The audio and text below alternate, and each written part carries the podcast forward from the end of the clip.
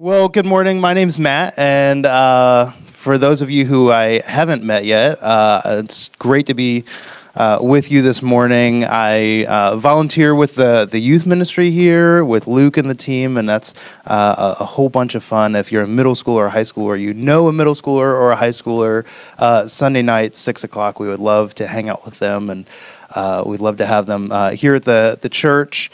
Um, and then I also uh, get to spend some time with uh, our small groups, with our small groups around the church, uh, gatherings of uh, the church expressed in our homes and our communities that are outside the walls of the church building. Uh, and it's a lot of fun to put a little bit of uh, thought and strategy and, and leadership to that. And I'm just really thankful for uh, everyone who's serving and, and putting time and, and energy into uh, leading and gathering and um, we're going to talk about that uh, a little bit more this morning. I am super uh, just excited about this series that we're in, this Why series. If you've been uh, with us for the last couple weeks, uh, we've been talking about uh, not just like the things that we do as a church, right? We're, we are talking about that, but we're not just trying to like highlight ministries. We're not trying to just get you into to volunteer or get involved with things. Uh, we're really digging at like uh, the the core philosophy or the the things that we really value as a church. And we're getting into the things that we feel like actually help form us and shape us and mold us uh, to be like Christ.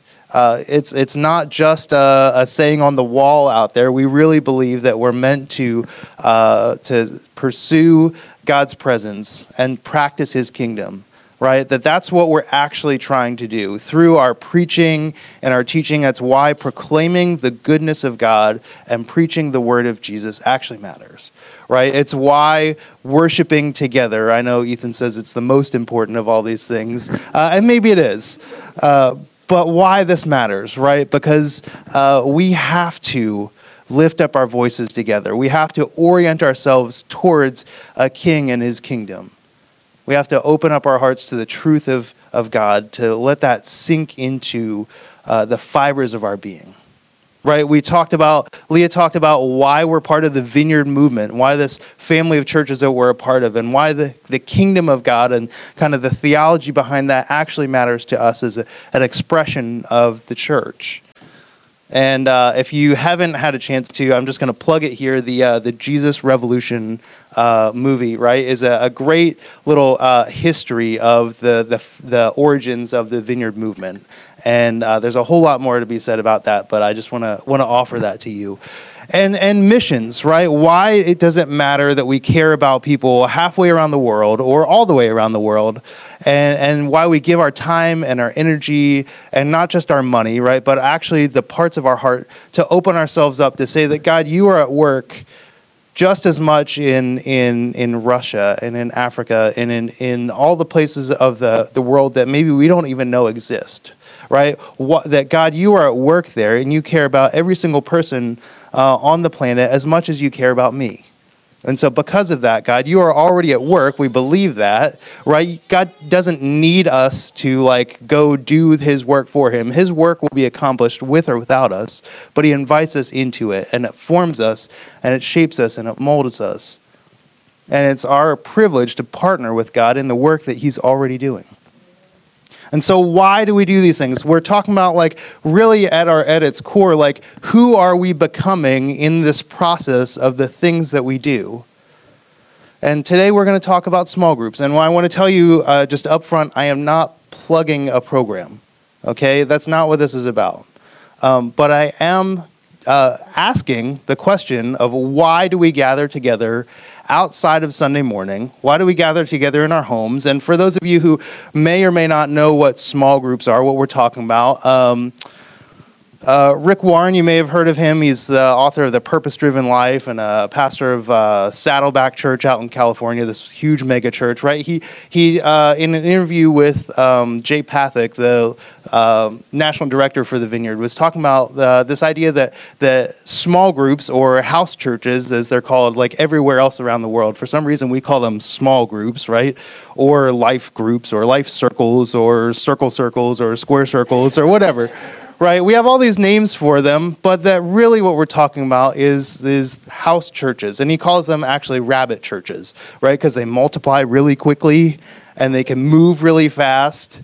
Um, and they're not as kind of weighed down as like what he calls maybe like a, a tiger church or an elephant church, right? They're they're mobile, they're fast, uh, and they can reproduce really quickly, and they matter that the, the church, the expression of the body of believers gathered together outside of these four walls, uh, it matters.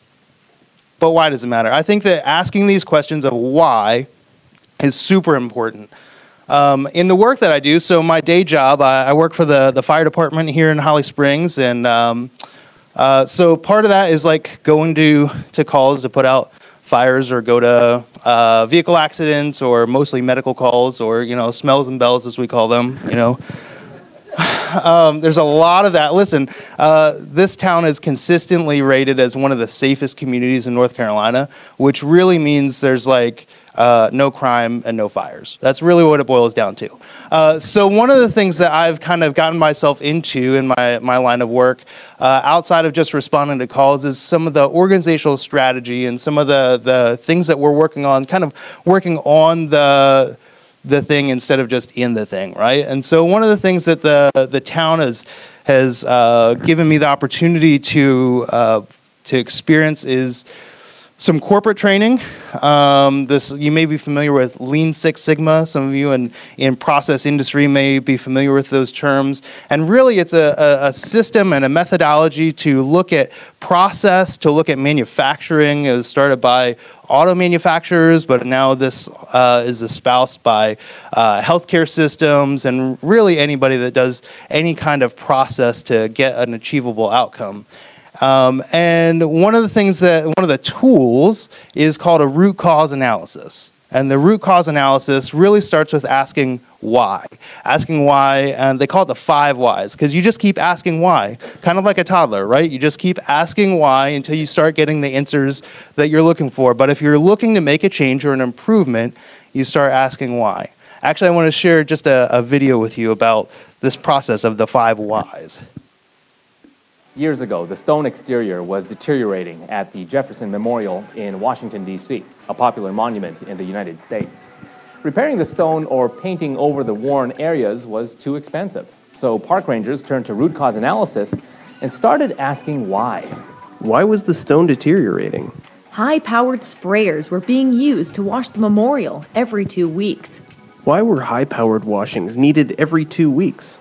Because of bird droppings. Asking why stopped because it seemed the cause was found. Workers put nets around the building, but they were unsightly, and the birds found ways around them. So it was back to the drawing board, or the five whys. Why are there so many birds?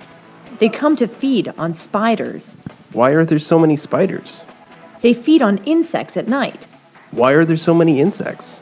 They're attracted by lights that shine on the memorial at night. With a new cause found, questions stopped, and a plan was created to reduce the amount of time the memorial spent in the spotlight at night, and it worked. The insects were reduced by 90%, and with the root cause removed, the excessive cleaning was no longer needed. An unexpected benefit was a cost savings realized by using less electricity. This highlights how root cause analysis can involve trial and error, and how the five whys isn't always limited to exactly five questions. Read more about root cause analysis and the Jefferson Memorial story at the link below. We just keep asking why until we start getting some answers that make sense and can help us make some improvements. And um, what I want to encourage you is that while we're asking these questions of why, why preaching and why worship and why missions and why are we part of the vineyard movement, um, that don't stop asking why right? Don't just take the things that we're saying up here on Sunday morning and say, that's good enough for me, right? My encouragement to you and my challenge to you is keep asking why. Ask another level, keep digging until you realize whether it's these are actually values for you as a person and as a family, as an individual, as a community. If these are actually important to you or not. So keep asking why. And I think that you're, you're going to find some really uh, interesting and some really helpful answers. You know, we're talking about roots and root causes. uh, the scriptures are full of teachings and conversations about roots and fruit, right? We care about the fruit. We care about what's coming out on the branches that we're, we're tending to. Uh, and we hope that it's things like the fruit of the Spirit, right? Love and joy and peace. We want those things in our world. Our world needs those kinds of fruit. But we have to pay attention to the root. We have to pay attention to what is beneath the surface and what the nutrients and what is actually happening at the root of what we're looking for. And so I want to point us this morning to a passage in Ephesians. And this is Paul writing to the church at Ephesus. And he says this For this reason I kneel before the Father, from whom every family in heaven and on earth derives its name. I pray that out of his glorious riches he may strengthen you with power through his Spirit in your inner being so that Christ may dwell in your hearts through faith. And I pray that you, being rooted and established in love, may have power, together with all the Lord's holy people, to grasp how wide and how long and how high and how deep is the love of Christ, and to know this love that surpasses knowledge, that you may be filled to the measure of all the fullness of God. And this is it, right? This is at the at, this is the root that we as a church are hoping and praying and working really, really hard uh, that you would know that you are loved, that you are loved beyond all comparison.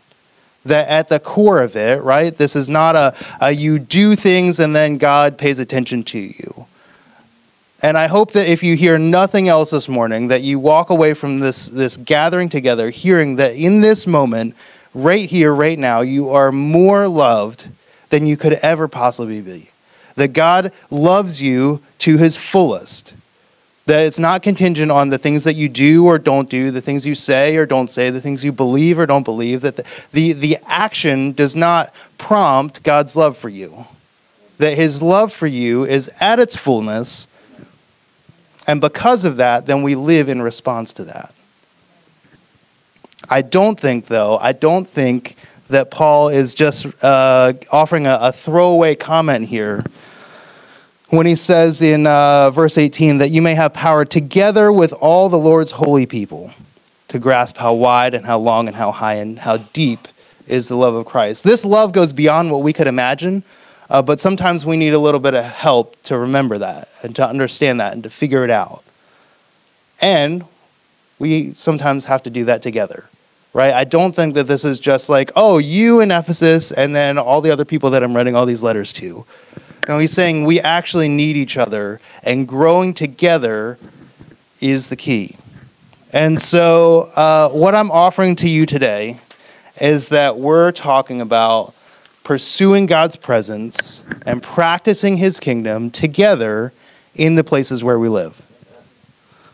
Right? We're looking for the kingdom of God to come in our neighborhoods, in our homes, in our schools, in our workplaces, the way that it is in heaven.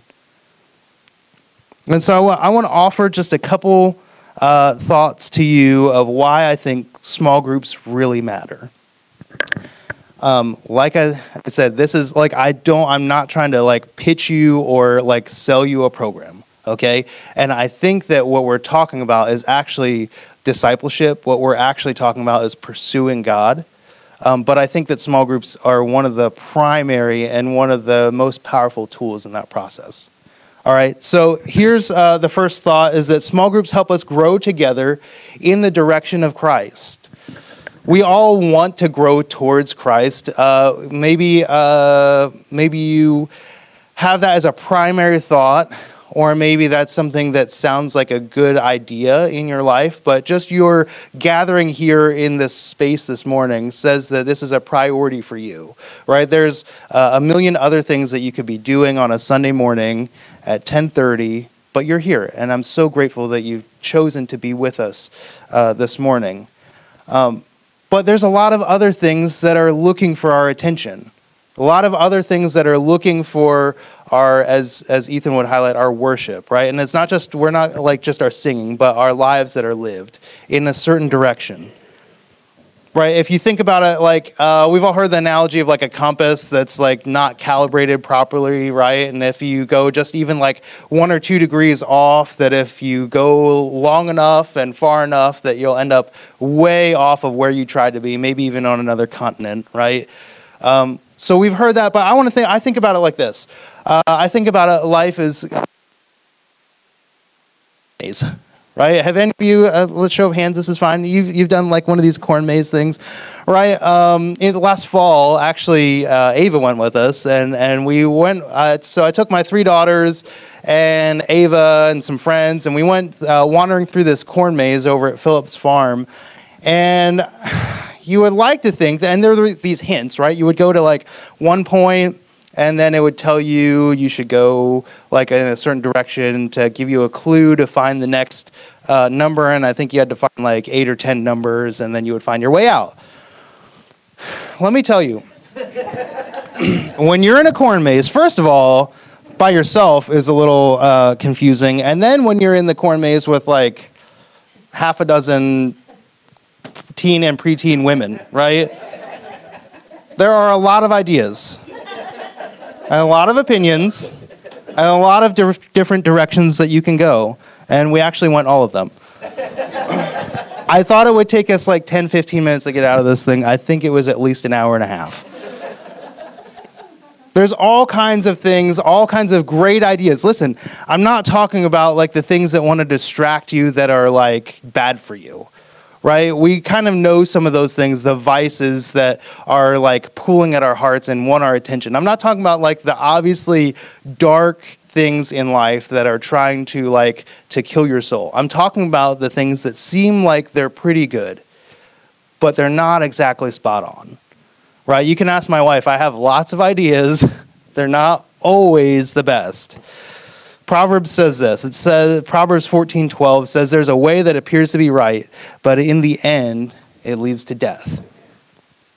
But Jesus says this. He says, "Come and follow me." And the cheat code in this is that he calls you to follow him, but he also offers us his spirit to help us in the following. Right? Uh, there's a theologian, A.W. Tozer, he says it like this. He says, We can take whatever path in worship we want whatever path we choose, but not all paths will end up at the feet of Jesus. There are a million things that are calling for your attention and your allegiance and your occupation and your time and your energy and your money, but they're not all growing and not all moving us in the direction of Christ. You maybe are familiar if you've spent any time around uh, our church family uh, with this idea of the centered set or the bounded set right? And this is a, a, a conversation about uh, the bounded set is and really an in or out mentality, right? Of if you do these things, if you espouse to these principles, if you live by these rules, then you're in. And if you don't, then you're out.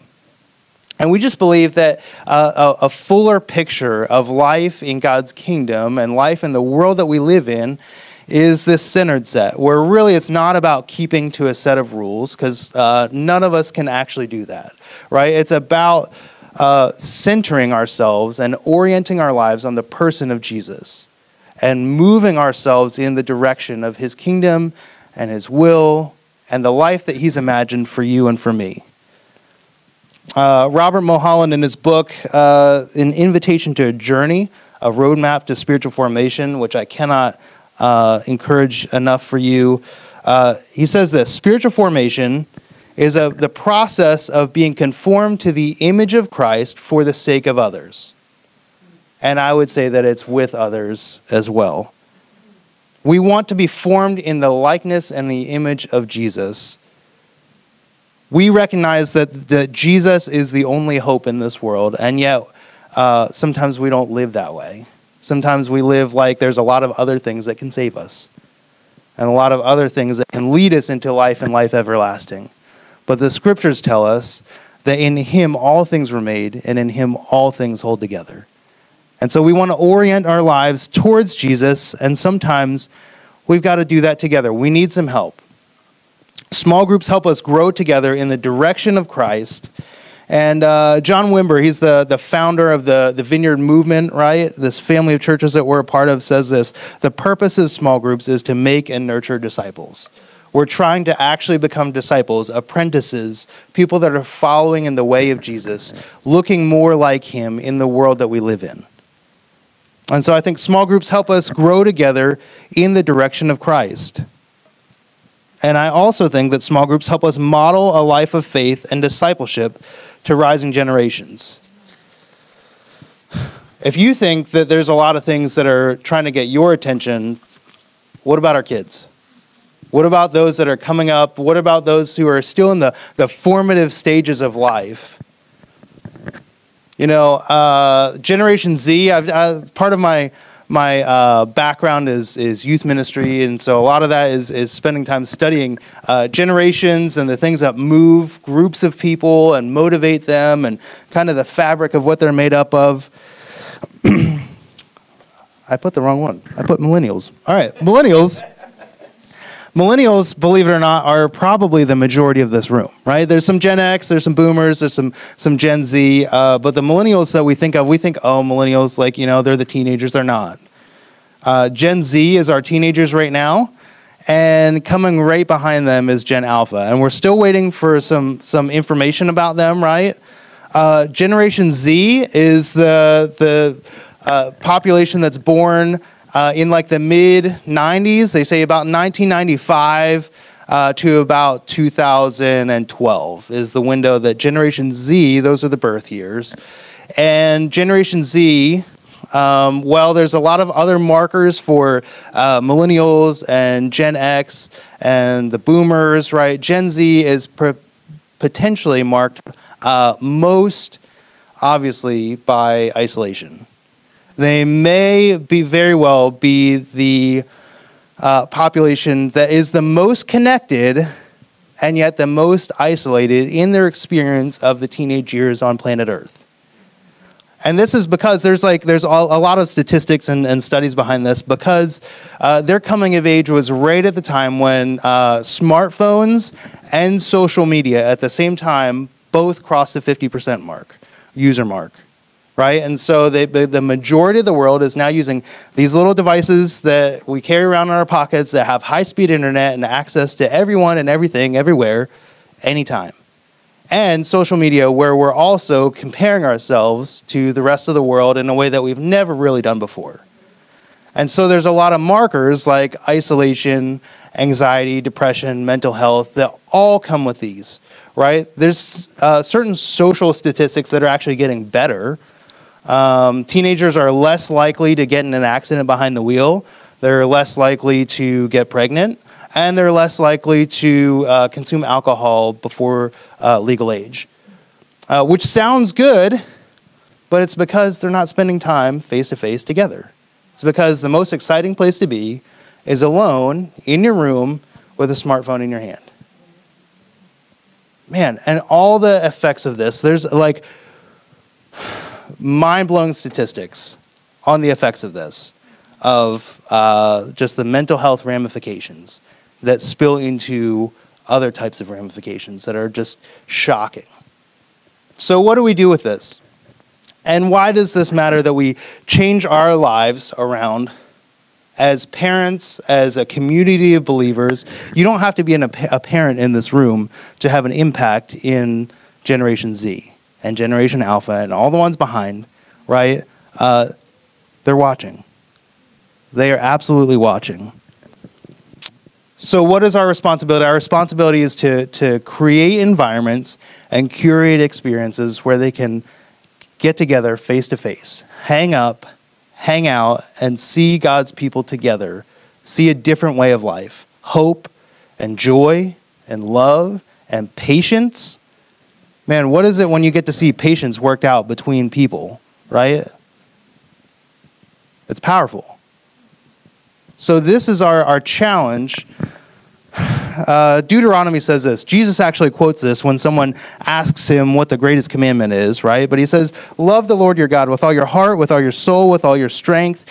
These commandments that I give today are to be on your hearts. Impress them on your children. Talk about them when you sit at home and when you walk along the road, when you lie down and when you get up. And I don't think this is just uh, a commandment or this is just an encouragement to parents.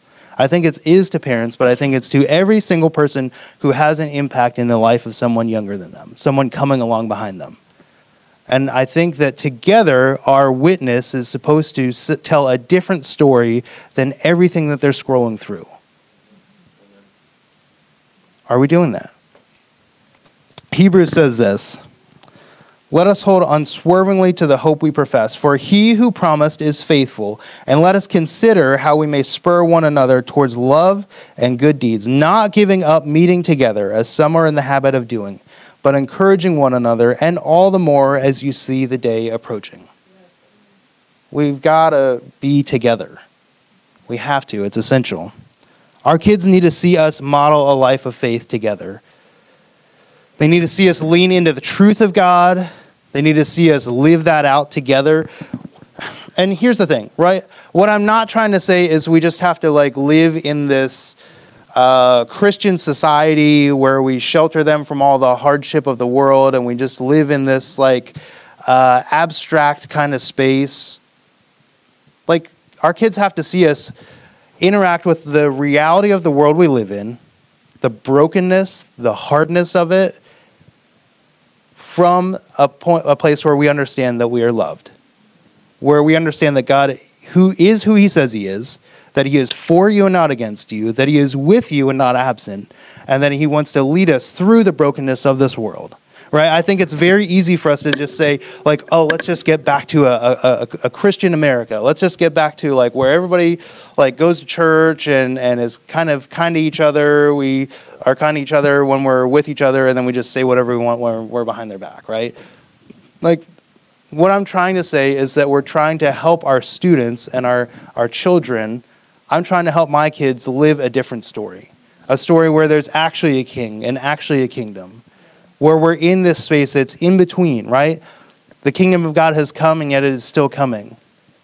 And my kids have to see that. They have to see us live the reality. And I think what small groups do in this conversation is they help us break out of thinking that just doing this, coming to Sunday morning, singing some songs, listening to somebody talk for a couple minutes, and then tossing a couple bucks in the plate on the way out that that's like that that is the the culmination or the the peak of the Christian experience. I think it's really easy for us to settle for that. I think it's really easy for us to think that and what I'm not saying also is because I think for a long time we've thought of the church. I know Josh in his sermon was talking about like the church is, is not simply meant to be a hospital. Yes, there's healing and hope, but it's not just a hospital, right? But it's also not just a dispensary. You don't just come and get your little dose of Jesus and feel good and then go home and, and live the rest of your week, right? And I think when we have that mindset, then we start to think, oh no, there's six other days in the week. Let's have a, a prayer meeting or a Bible study or a small group or a home church. Like, what we're not trying to do is just have a booster in the week to get us through till Sunday. And we can settle for that, but I don't think if we do that, that we're living into the actual story that Jesus is calling us to. I think that he's actually trying to change, like, man, it, eh, how sad would it be to, like, almost get it? to almost get it of like, yeah, we, we lived in this like churchy kind of thing, but we never actually engaged with God Himself.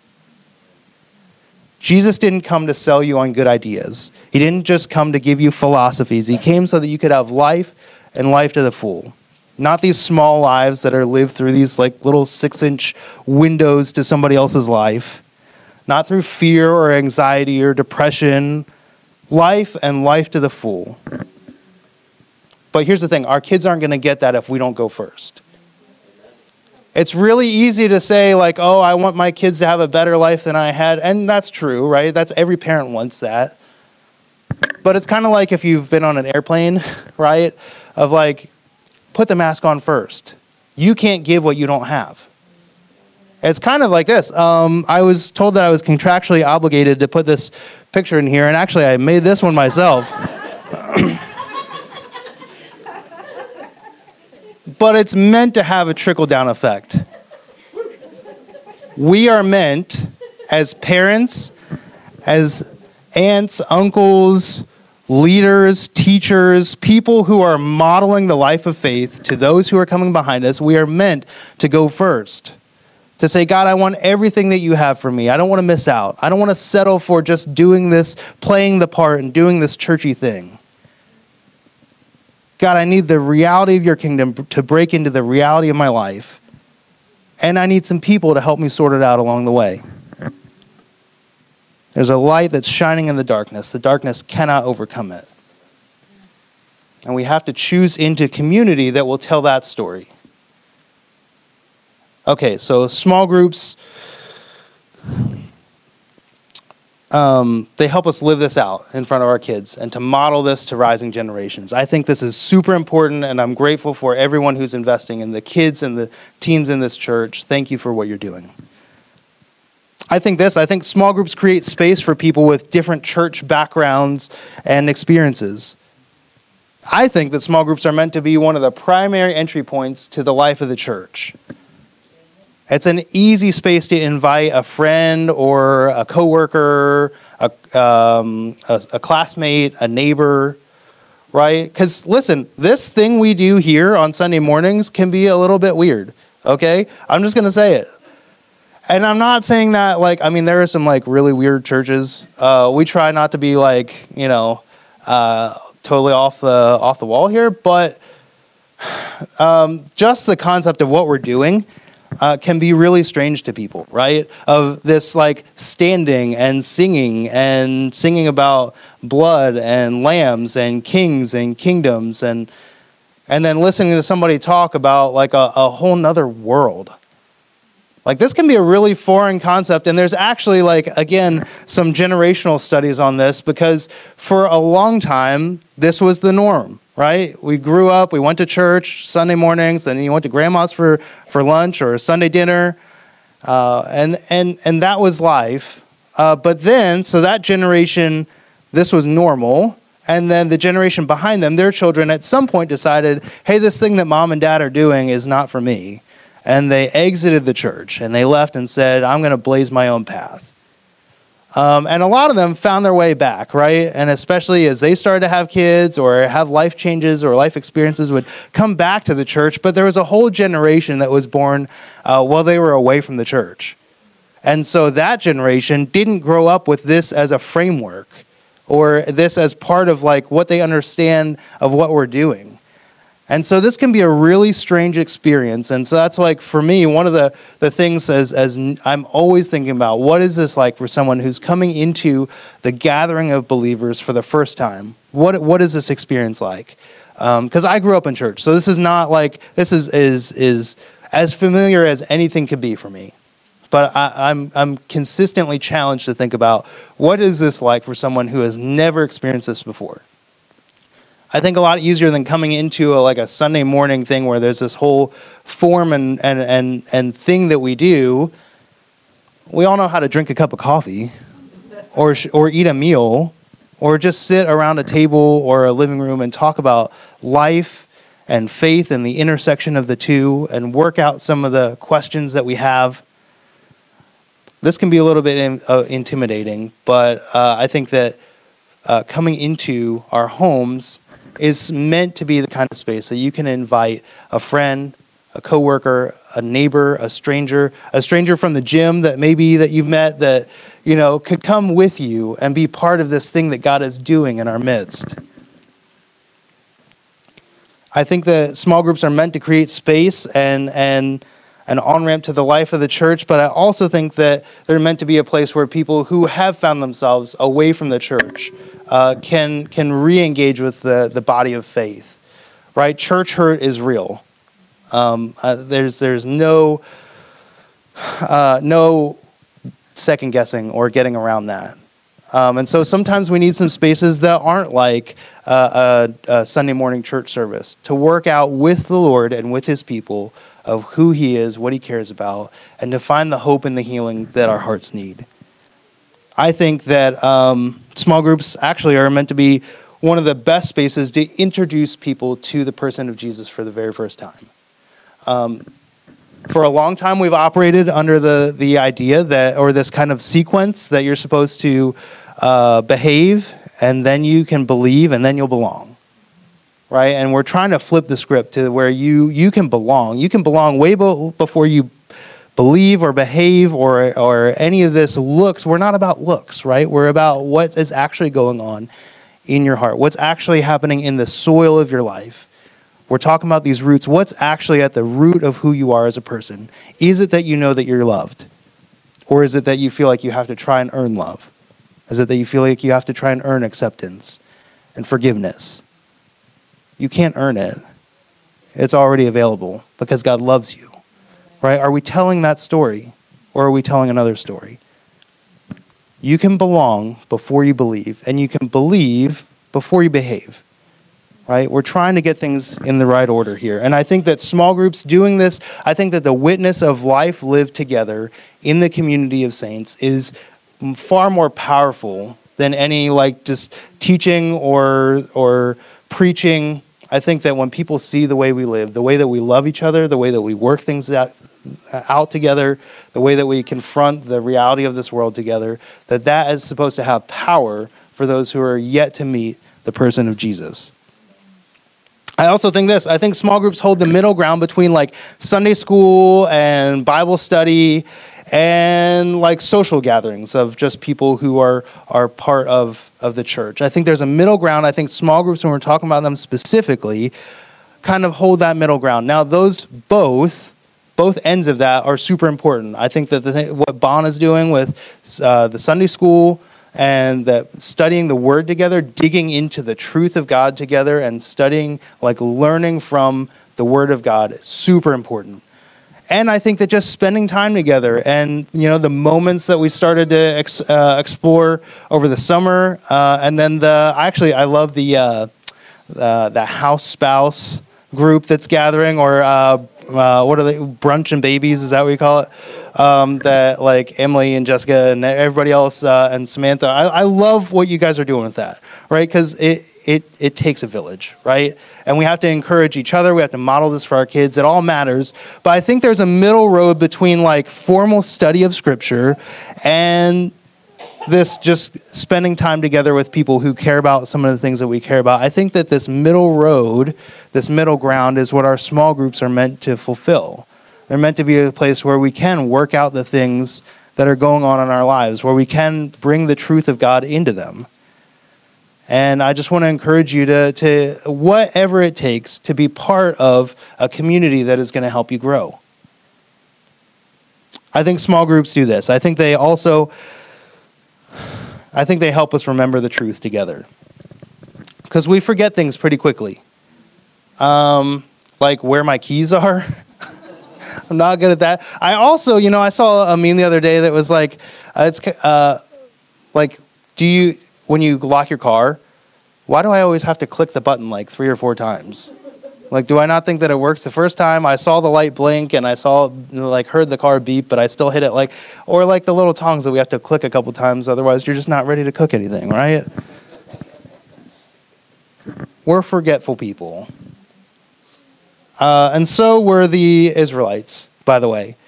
And uh, one of the passages, there's, a, if you look at it, there's actually about 46 passages in the scriptures that talk about forgetting who God is, uh, which is crazy, right? Of like, okay, this is the book of Bible, the, this is the book of God, and yet all these people start forgetting who God is.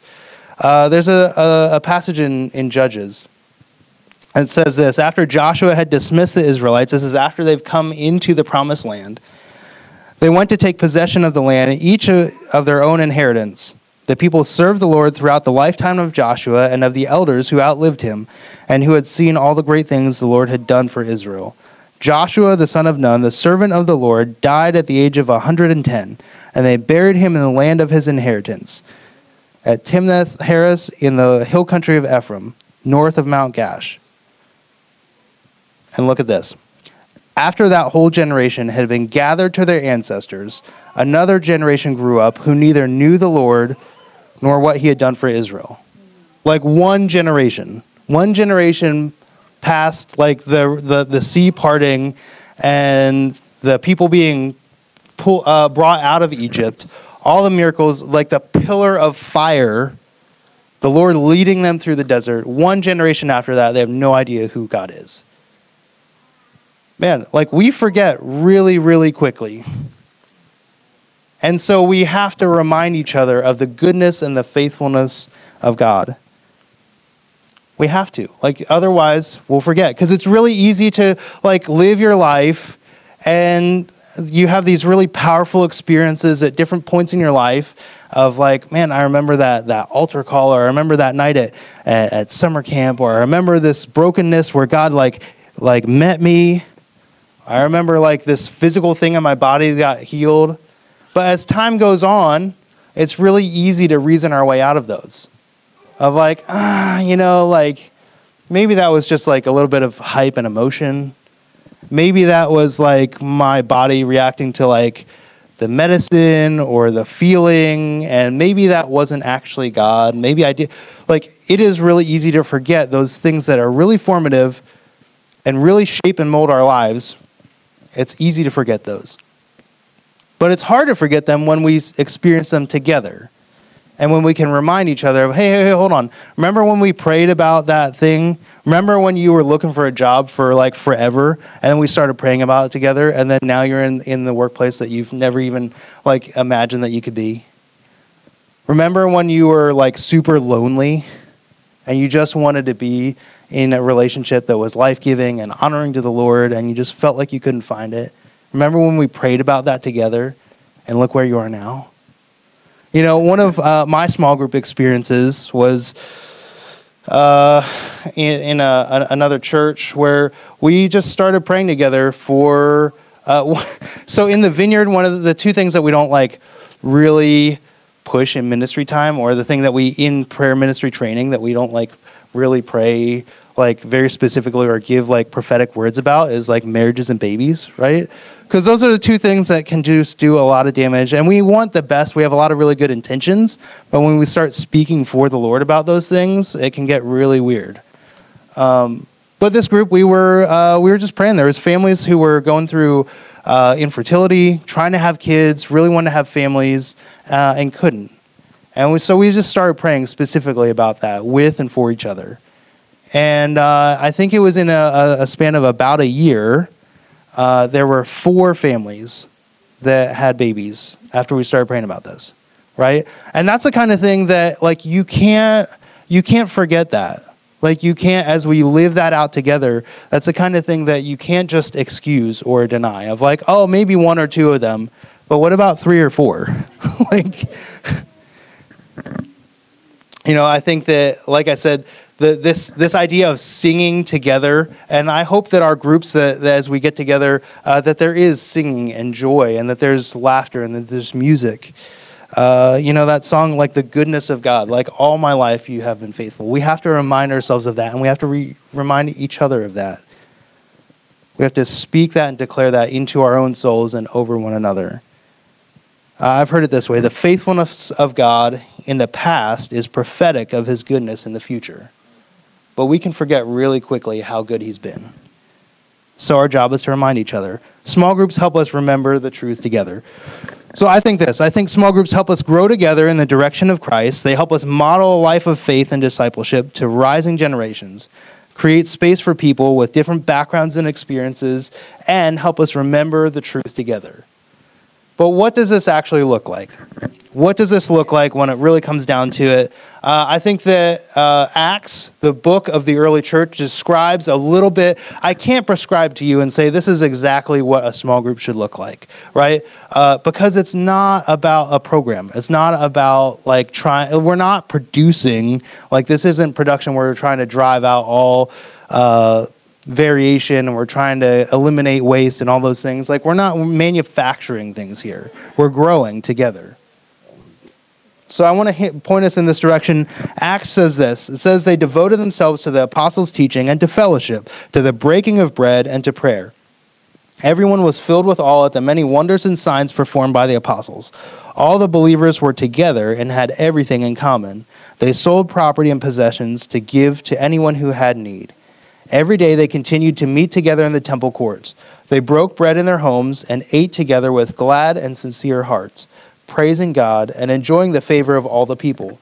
And the Lord added to their number daily those who were being saved. I think some of these themes, right? Generosity, sharing a meal together, sitting face to face, new folks coming in regularly, and finding hope and finding healing and finding Jesus.